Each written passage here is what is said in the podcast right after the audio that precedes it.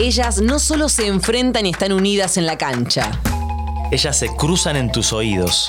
No me mires si no puedes. Solo deja que yo juegue. El juego, la táctica, los sueños, La palabra de entrenadoras y entrenadores. el análisis de las y los especialistas. Muchos goles, emociones. Amor y pasión por el fútbol femenino. Ellas copan América. El podcast oficial de la Conmebol Copa América 2022.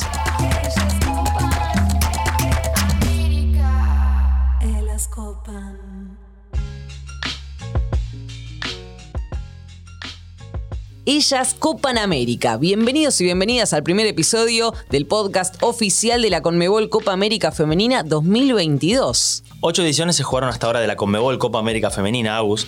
Y creo que esta es la más pareja de, de todo el historial. Porque hasta ahora Brasil le sacó mucho margen a las otras selecciones. Siete veces campeonas, las brasileras. el trofeo, la copa, a la capitana de Brasil, Marta, la leyenda de Brasil.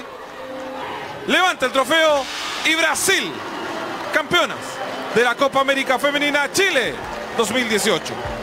Y Argentina se metió en la conversación ganando una vez el torneo en el 2006. Gol de Argentina, anotado por el número 18. ¿Qué pensás? ¿Cómo se viene esta Conmebol Copa América 2022? Como bien decís, se igualó mucho más el nivel, pero también porque antes había muy pocos lugares si vos clasificabas en una Copa América. En cambio, en los últimos años se modificó ¿no? este reglamento y ahora esta competencia te da tres lugares al Mundial de forma directa, dos lugares al repechaje internacional, dos lugares a los Juegos Olímpicos y tres a los Panamericanos. O sea, hay mucho más en juego. Por ende, las selecciones se prepararon de otra manera para esta competencia 2022. De hecho, vamos a ver, por ejemplo, y vamos a hablar del caso de Venezuela, donde apostó un proyecto deportivo, y Colombia, que al ser un país anfitrión, se preparó de una manera totalmente distinta a las ediciones anteriores y va a pelear por un lugar en el podio.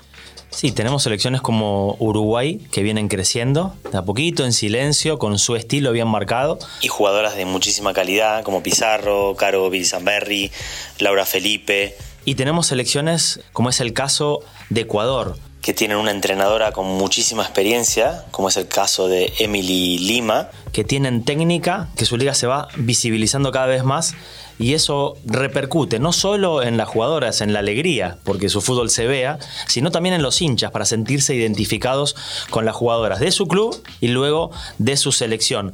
Está claro que Brasil sigue siendo la gran candidata, pero hoy ese pelotón de atrás, encabezado por Argentina, y quizá nos faltó nombrar a Chile, que trae una construcción no solo en la parte futbolística, sino también en su estructura, yo diría grupal, diría sindical, diría de victorias en, en los derechos. O sea, tanto dentro de la cancha como afuera, cada vez más el fútbol chileno se va haciendo fuerte a nivel femenino. Ese pelotón entonces se fue emparejando hacia arriba. Y de hecho, eso lo podemos relacionar, por ejemplo, con otra selección de la que no hablamos, que es Paraguay. Paraguay tiene un proyecto hoy en día para que en 2026 su liga local tenga a las jugadoras contratadas. Primero estableciendo un mínimo de tres contratos, después de seis, después de nueve, y así de esa forma incrementando. Y eso obviamente tiene un efecto rebote después en estas competencias. Y después tenemos selecciones que vienen remando porque todavía no se cumplió eso que estamos esperando todas y todos, que es la profesionalización en todas las ligas de Sudamérica, como es el caso de Bolivia y Perú. Hoy apuestan a meterse ahí en la conversación, tal vez arrancar un tercer puesto, llegar como la gran sorpresa del torneo y meterse en las semifinales, que dan lugar a estas clasificaciones un poco extrañas, ¿no? A mí me pasó jugar un montón de Copas América, pero no determinaban si iba a jugar un mundial, no determinaban si iba a jugar un, juego olímpico. Sin embargo, en el fútbol femenino es así. Aclarámelo bien y contémoselo bien a la gente. ¿Quiénes clasifican al mundial? ¿Quiénes clasifican a los Juegos Olímpicos? ¿Y quiénes clasifican a los Panamericanos? Y lo peor, quienes se quedan sin competiciones durante mucho tiempo. Es que esa es la clave, o sea, eso es lo fundamental porque es una competencia que te define la actividad de los seleccionados de los próximos tres años. Respecto al podio, de la primera a la tercera van de forma directa al Mundial de Australia-Nueva Zelanda 2023, mientras que las cuartas y las quintas van al repechaje internacional. Antes solamente había dos lugares que eran para las dos primeras y la tercera jugaba un repechaje como fue el caso de Argentina-Panamá en 2018. Después, las primeras dos selecciones clasifican directamente a los Juegos Olímpicos de París 2024. Entonces tenemos una muy buena noticia para todas las jugadoras que sueñan no solo con jugar la Conmebol Copa América 2022, sino también con jugar unos Juegos Olímpicos. Las dos finalistas van directo. Así es. Porque antes solamente iba la campeona, o sea, las campeonas, y la segunda jugaba repechaje, como le pasó a Chile. Claro, y fue algo que se modificó hace muy poquitos días antes de empezar esta competencia. Y por último, terceras, cuartas y quintas clasifican a los Juegos Panamericanos de Santiago de Chile 2023. Perfecto, y ahí se mezclan con las de la CONCACAF. Claro, con cuatro selecciones de CONCACAF, recordemos, bueno, obviamente Chile, país anfitrión, participará de esta competencia.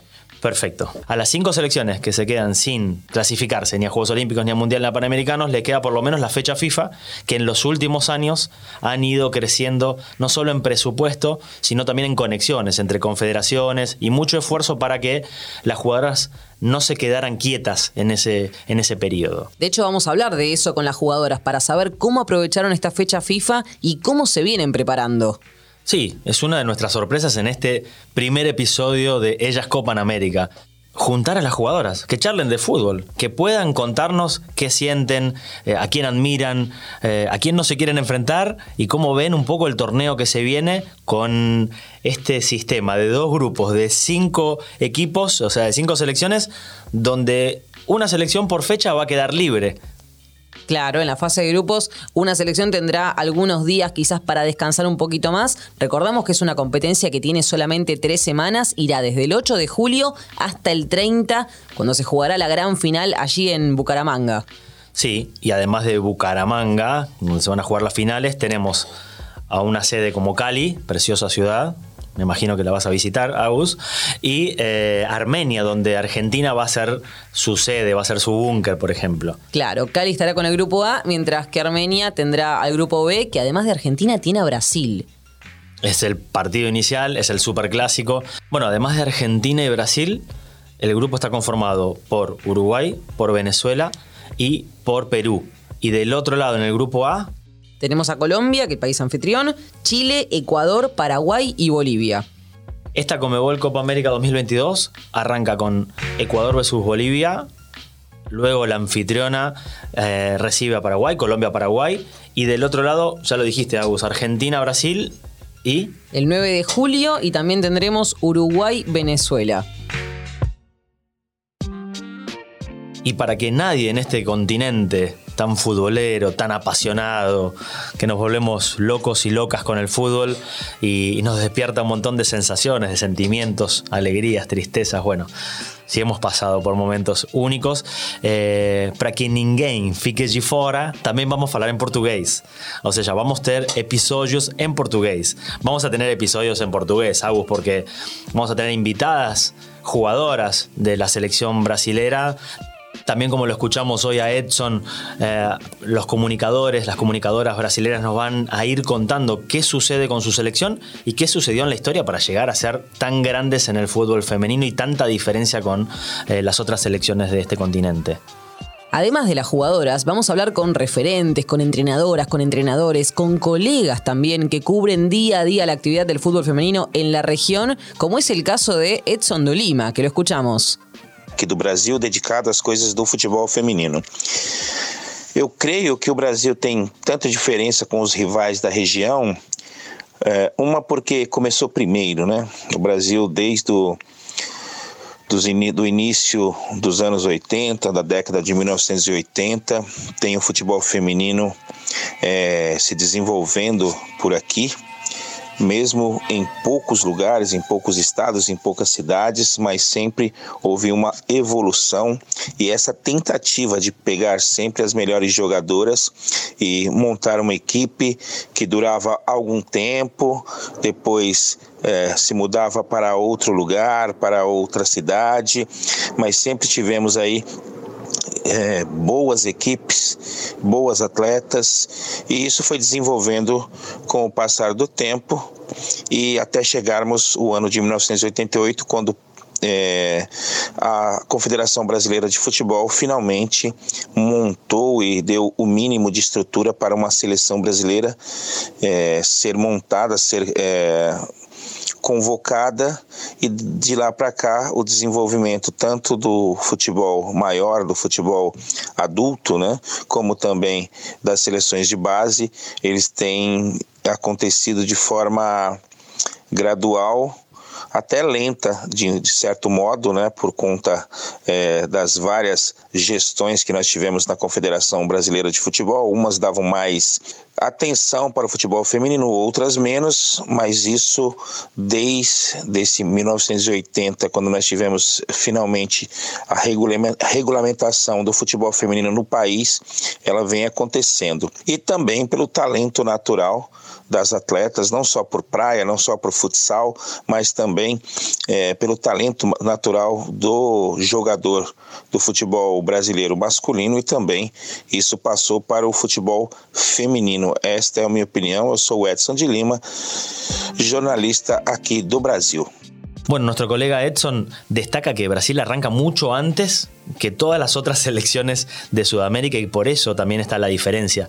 A esto le agregamos que montaron una estructura para selección en 88, 88, ¿no? Cuando otras selecciones ni siquiera tenían una liga y la mezcla del talento individual, o sea, la capacidad de improvisación de la jugadora brasilera más el futsal y el fútbol de playa, que allá era muy común ir por la playa y ver chicas jugando a- a- al, al fuchivolei, cuando acá en Argentina ni llegaba el fuchivolei. No sé, me acuerdo de una Supercopa, estar con Gallardo caminando y de repente, no, mira, no, no podemos ni meter ahí porque nos bailan. Y creo que ahí está el, el- la ¿Y por fuerza, sí, el porqué, sí, la fuerza de- del fútbol femenino brasilero. Y así podemos nombrar un montón de jugadoras, ¿no? Si es, si es el caso de las más actuales, las ídolas de Brasil hoy, Marta, Formiga, ahora ya pasa por Devinia, Jaycee, o sea, todo el tiempo salen jugadoras y tienen una estructura. No sé qué pasará con Pia, ¿no? Con la nueva entrenadora de Suecia. Ya nos contarán las jugadoras brasileras. Tenemos guardada esa sorpresa para los próximos capítulos. Porque Pero hoy... po- podemos tirar una sorpresa hoy igual y ya arrancar con algo, ¿no? Hoy, claro, hoy tenemos que. O sea, acá va a haber jugadoras, entrenadoras siempre. Pero a mí me gustaría tener una de esas jugadoras que sea diferente, que, que deja su marca, sea por carisma, sea por talento, sea por potencia.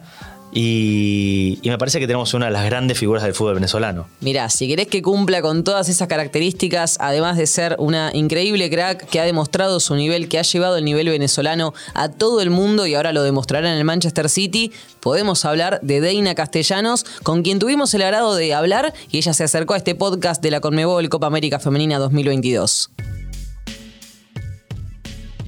En este primer episodio, entonces, de Ellas Copan América, Deina Castellanos nos cuenta cómo se preparó Venezuela, cómo fue todo lo que pasó antes de este torneo. No, bueno, no, la selección de Venezuela se ha preparado en casi todas las fechas FIFA después de, de pandemia, lo cual evidentemente eso era algo que antes no teníamos y que no teníamos esa oportunidad de competir y, y tener torneos y competir con, con selecciones que son rivales directos para nosotros. Entonces, pues la, la preparación ya por ese lado ha mejorado muchísimo y, y bueno, tenemos eh, un, un cuerpo técnico muy capacitado que realmente se preocupa por, por todo lo que nosotras necesitemos y, y nos ayuda a mejorar. Entonces, así ha sido la, la preparación de, de Venezuela.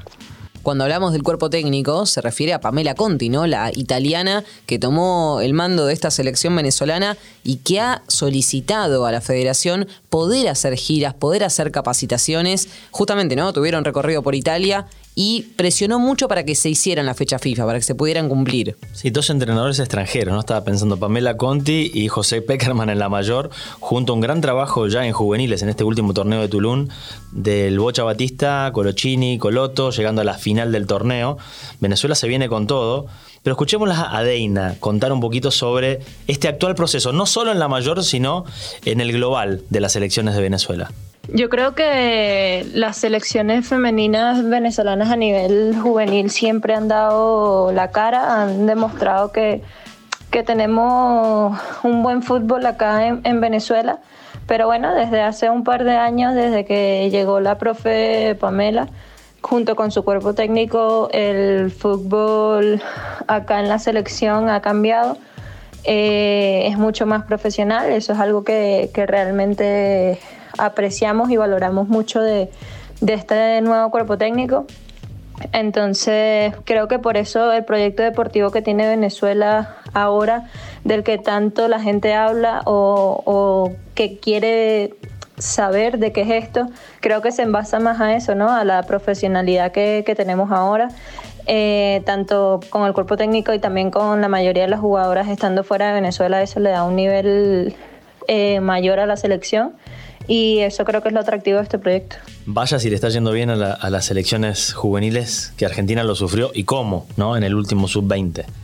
Y qué importante esto que dice, ¿no? De que cada vez es más profesional, porque es real. En comparación con años anteriores, es la inversión más grande que se ha hecho hasta el momento y eso obviamente va a repercutir en la liga local y quizás veamos cada vez más a más Deinas. Sí, y a mí me llama mucho la atención el estilo de Venezuela. Entonces, eh, me encantaría que Deina nos contara cómo lo ve ella desde adentro. Cuáles son las virtudes y si se anima algún defecto. Vamos a ver qué nos dice Deina.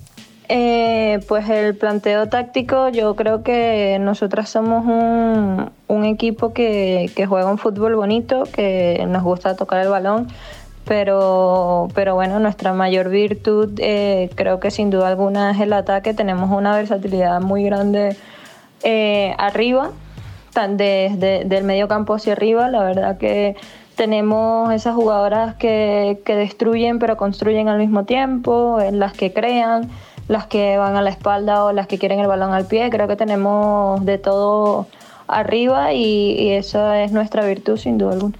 O sea que ya nos está spoileando que va a ser un planteo ofensivo, me parece, el que tendrá el equipo de Venezuela. Sí, y yo creo que esconde algo como muy estratega, que Venezuela sabe jugar atacando, pero también sabe jugar esperando, y el mejor ejemplo es el último amistoso contra Chile, cuando tres errores de Chile en su salida significaron tres goles de Venezuela, principalmente con una gran actuación de Oriana Altuve. Boca en la salida, Chile recupera la Kika. Este es Moreno. Atención con Altuve. que se relanza Altuve. Gol. Gol de Venezuela. Gol de Venezuela cuando acá celebran todos los hinchas vinotintos el empate en, esta, en este partido en Rancagua. Se levantaron todos. Se levantó toda la gente de la banca. El equipo que habrá estudiado bien lo que dice Deina y todo el planteo táctico habrá sido Uruguay, porque debutan contra ellas en el primer partido, lo decíamos hace un ratito, y por eso hablamos con Dayana Farías, jugadora de Racing Power de Portugal, para que nos cuente un poco cuáles son las características que tiene el juego uruguayo. Describo el planteo táctico de Uruguay como un táctico ordenado. Considero que nuestra mayor virtud es eh, apretar y lastimar al rival eh, en zonas altas. Considero que, que somos una selección que eh, molesta mucho y esa, esa molestia es, can- es cansativa y, y eso da sus frutos. Considero que nuestro punto a mejorar sería escucharnos un poco más para que nuestra presión sea extremadamente ordenada, pero, pero en el día considero que lo, que lo hacemos muy bien y, y que estamos llevando adelante la- las ideas del entrenador. Bueno, nos contó directamente su planteo táctico. Entendemos que Uruguay también va a salir a presionar alto, o sea que va a haber mucha batalla, por lo que veo, en esta Comebol Copa América Femenina 2022 de errores defensivos, porque todas quieren jugar y al mismo tiempo todas quieren presionar alto. Un poco el fútbol moderno. Y además de todo el planteo táctico, Diana nos muestra cómo hay, hay algo no solo que viene de los caudillos y las caudillas, sino que es una tradición en el fútbol, no importa el género uruguayo. Entonces, contanos, Diana, ¿qué es la garra? ¿Qué es esa garra charrúa? Y bueno, como, como uruguaya considero que sí, considero que, que todas mis compañeras eh, y todos los, uruguayos, todas las deportistas uruguayas y deportistas tienen esa garra charrúa incorporada que cuando ya no podés más, cuando no te da el aire, cuando las piernas no te responden, sale adelante y se intenta meter el pecho y se intenta correr una más y se intenta eh, dejarlo todo y puede ser un factor que, que nos lleve a lograr los objetivos. Espero que sí, espero que, que, nos lleve a lo más alto. Considero que, que es una marca que tenemos los uruguayos que siempre sale cuando nos ponemos la camiseta celeste y, y es algo muy lindo. Obviamente la parte mental, la actitud de cada partido como describe Diana es fundamental, pero también la preparación física. Se han podido medir con equipos argentinos como Boca y River y hace muy poquito también con Bolivia, lo que ya las hizo mentalizarse, ¿no? En clima Copa América. Sí, incluso mostrando gestos técnicos, variantes ofensivas. Creo que Uruguay creció en esos dos últimos amistosos contra una de las selecciones que va a jugar la Conmebol Copa América 2022, como es Bolivia. Pero ¿qué nos dice Dayana? ¿Qué les dijo el entrenador? se nos, se nos había planteado como objetivo tomar los partidos de Bolivia como ya parte de, la Copa América y eso fue lo que hicimos. Eh, obviamente que, que da confianza, pero cada rival es un mundo diferente. No subestimamos a nadie. Considero que cada partido va a ser muy difícil y lo vamos a enfrentar como, como se merece cada selección. Con respecto a mis compañeras, creo que, que hay muchas que están en muy buen momento y hay que aprovecharlo y, poder pisar fuerte en la Copa América para lograr los objetivos individuales y también colectivos, que, que es lo más importante. Me gusta porque Dayana habla de las compañeras y cuando vos te enfrentás a un torneo en el cual te jugás no solamente la posibilidad de ser campeón o campeonas como las jugadoras, sino también la posibilidad de clasificar a torneos internacionales, hacen falta las líderes, hacen falta que aparezcan esas jugadoras que hablen y que también te demuestren todo a través del ejemplo dentro de la cancha. Y creo que Deina, cruzándonos de vuelta para Venezuela, cumple un poco ese rol. El liderazgo lo tomo lo tomo muy bien, es un rol que, que, tomé ya hace tiempo acá en la selección y creo que es algo que estoy fomentando para, para tenerlo también en los, en los clubes a los que voy. Eh, así que la verdad lo, lo, tomo de la mejor forma.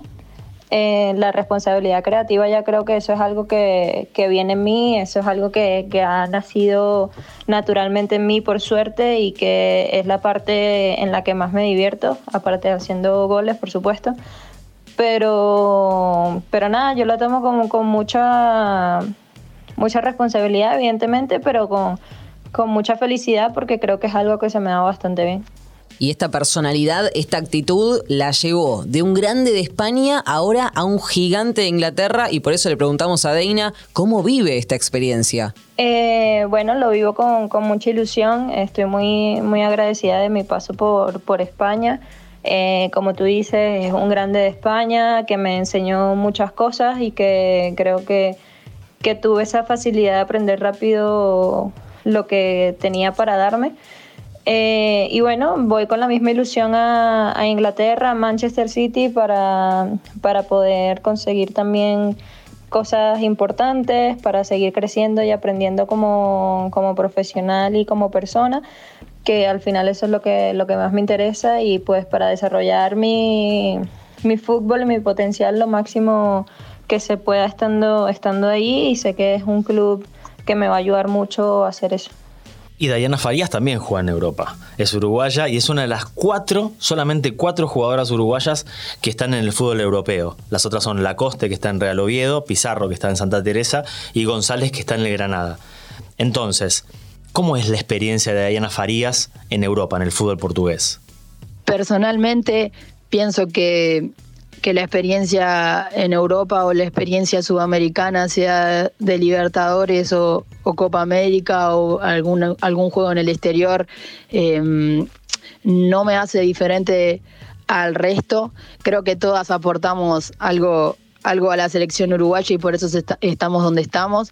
Eh, creo que todos somos un granito de arena que en conjunto se forma lo que, lo que es hoy la selección uruguaya y, cada una aprende, escucha a su compañera y eso es lo que nos hace hoy la clase de selección que somos. Eh, así que no te podría, no te podría decir si le aporto algo a la celeste, solo sé que intento ayudar lo más posible, escuchar y ser escuchada y toda mi experiencia que, pueda brindar y ayudar a la de al lado, eh, orgullosa y, feliz de hacerlo y, lo mismo de mis compañeras hacia mí porque aprendo cada día de ellas y, eso es, es muy lindo. Las vamos a ver jugar en días, pero algo para destacar claramente es la humildad y la unión ¿no? que está experimentando la, la Celeste. Se nota en las palabras de Diana Sí, y creo que es una característica del fútbol femenino en general, ¿no? Una unión, incluso no solamente con tu equipo, con tu selección, sino con las de enfrente. Y por eso quisimos cruzarlas. Por eso las, las invitamos a este juego de hacerse por un segundo comunicadoras, periodistas, curiosas. Dayana, estudiante de comunicación social. Opa, no sabía. Bien. Y les propusimos saber un poquito más sobre la adversaria, sobre esta adversaria del primer partido de la primera jornada de esta Conmebol Copa América 2022. Vamos a escuchar a ver qué le preguntó Deina Castellanos a Dayana Farías. Mi pregunta es, ¿qué creen que le hace falta a Uruguay para seguir creciendo en el fútbol femenino? ¿Y cómo se ven para, para esta Copa América? Mucha suerte. Bueno, vamos a ver qué dice Dayana a la pregunta de una de las mejores jugadoras de la historia del fútbol venezolano como es Deina Castellanos. Eh, la verdad, no le quiero mentir, la verdad es que sí, le va a costar mucho, va a ser molesto eh, y espero que, que aguante la molestia, que aguante la garra charrúa y que esté dispuesta a, jugar 90 o más minutos porque, porque sé que viene de una lesión o eso parece, pero, pero espero que esté dispuesta a aguantarnos y, y ver, veremos cómo, cómo le va. Se puso picante. Me gusta que la agitó, diríamos acá en Argentina. Se picó y no es cebolla, dicen los chicos. No, no, me gustó, me gustó, me gustó cómo se picó, me gustó la respuesta, me gustó la risa y que se empiezan a cruzar entre ellas. Sí, existe esta complicidad, ¿no? Este compañerismo que mencionabas antes. ¿Y también le respondió la otra pregunta, Deina? Creo que lo que le hace falta a Uruguay en este momento que va creciendo eh, a pasos agigantados en cuanto a nuestro fútbol es la seguidilla de partidos y la cantidad de partidos. Eh, pienso que en el exterior se juegan de a 30 a 40 partidos por campeonato y en Uruguay en cuanto a organización de partidos y la cantidad de partidos de los campeonatos es poca y, no favorece para el rodaje. Y para esta Copa América eh, personalmente nos tengo fe confío en, cada una de las jugadoras que conforma la selección y el plantel. Y, y nada, obviamente que todas con el mismo sueño y esperando poder cumplirlo. Bueno, el sentimiento grupal, el sentimiento de pertenencia de, de Dayana Farías es eh, evidente y se tiene mucha fe, ¿no? que si repasamos el histórico, el historial en, las últimas ediciones de la Comebol Copa América, Uruguay siempre como que se queda ahí, le falta el último paso. Y se ve que están trabajando mucho en el factor mental. Fue un poquito más suave, Dayana, con la pregunta para Deina, ¿no?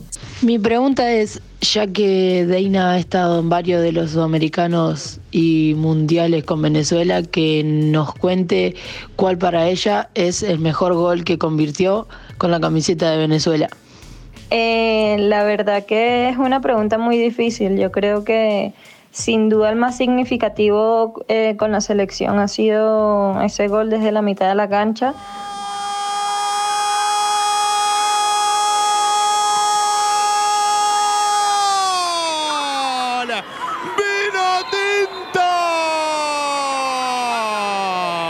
Y si tenía que ser de una manera, era así. Todos estamos con las manos en la cabeza. ¿Quién más que la capitana?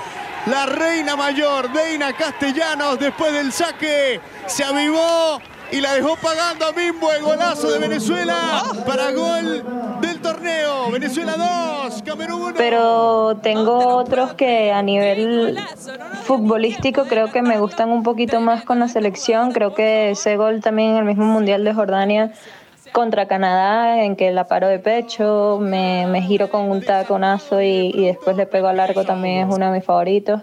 Se atreve Gerliane Moreno, buena la finta ante Guay dentro del área, atención con Castellano, la media vuelta, Deina, Deina puede ser, Deina, va hacer un golazo, golazo, golazo, golazo, golazo, ¡qué crack! Y en la Copa América pasada hice un gol de tiro libre contra Ecuador al minuto 80 y largo, que también me, me gusta mucho, así que te daría ese top 3.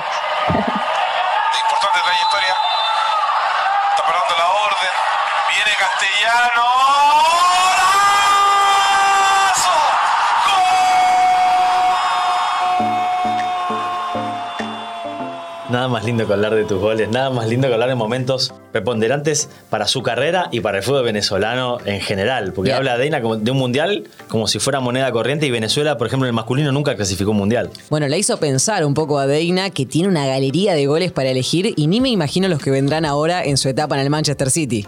Sí, otro desafío, ¿no? Como cada desafío que no solamente surge para Deina, sino para cada jugadora que de repente tiene la posibilidad de salir de su país y jugar en una liga extranjera, como hay uruguayas jugando en el fútbol argentino, como hay argentina jugando en España. Pero bueno, quedémonos en nuestro continente. Se termina el primer capítulo, se termina el primer episodio. Y así cerramos entonces el primer episodio con la jugadora de Venezuela, de Uruguay y en el grupo B al menos nos queda todavía Brasil, Argentina y Perú. Va a haber más jugadoras, va a haber más entrenadoras, va a haber más entrenadores, comunicadoras, comunicadores.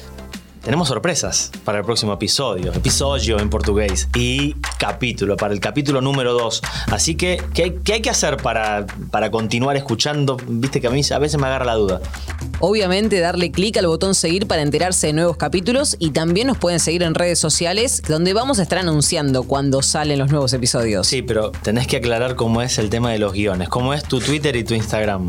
En ambas redes sociales, arroba Agus Vidal con doble guion bajo. O sea, doble guion bajo final. Claro. Agus Vidal guion bajo guion bajo. Perfecto. Las mías es arroba jpsorin6, jpsorin6 en portugués. Así que nos pueden seguir y nos pueden preguntar cualquier cosa acerca de este podcast oficial de la Conmebol Copa América 2022 llamado Ellas Copan América.